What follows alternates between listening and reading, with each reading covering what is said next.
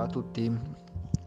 Allora, mm, il gioco di presenza di domani è molto semplice e si tratta di portare l'attenzione il più frequentemente possibile, mantenendola per il più tempo possibile ogni volta, ai piedi, alle sensazioni tattili, percettive che ci arrivano dai piedi.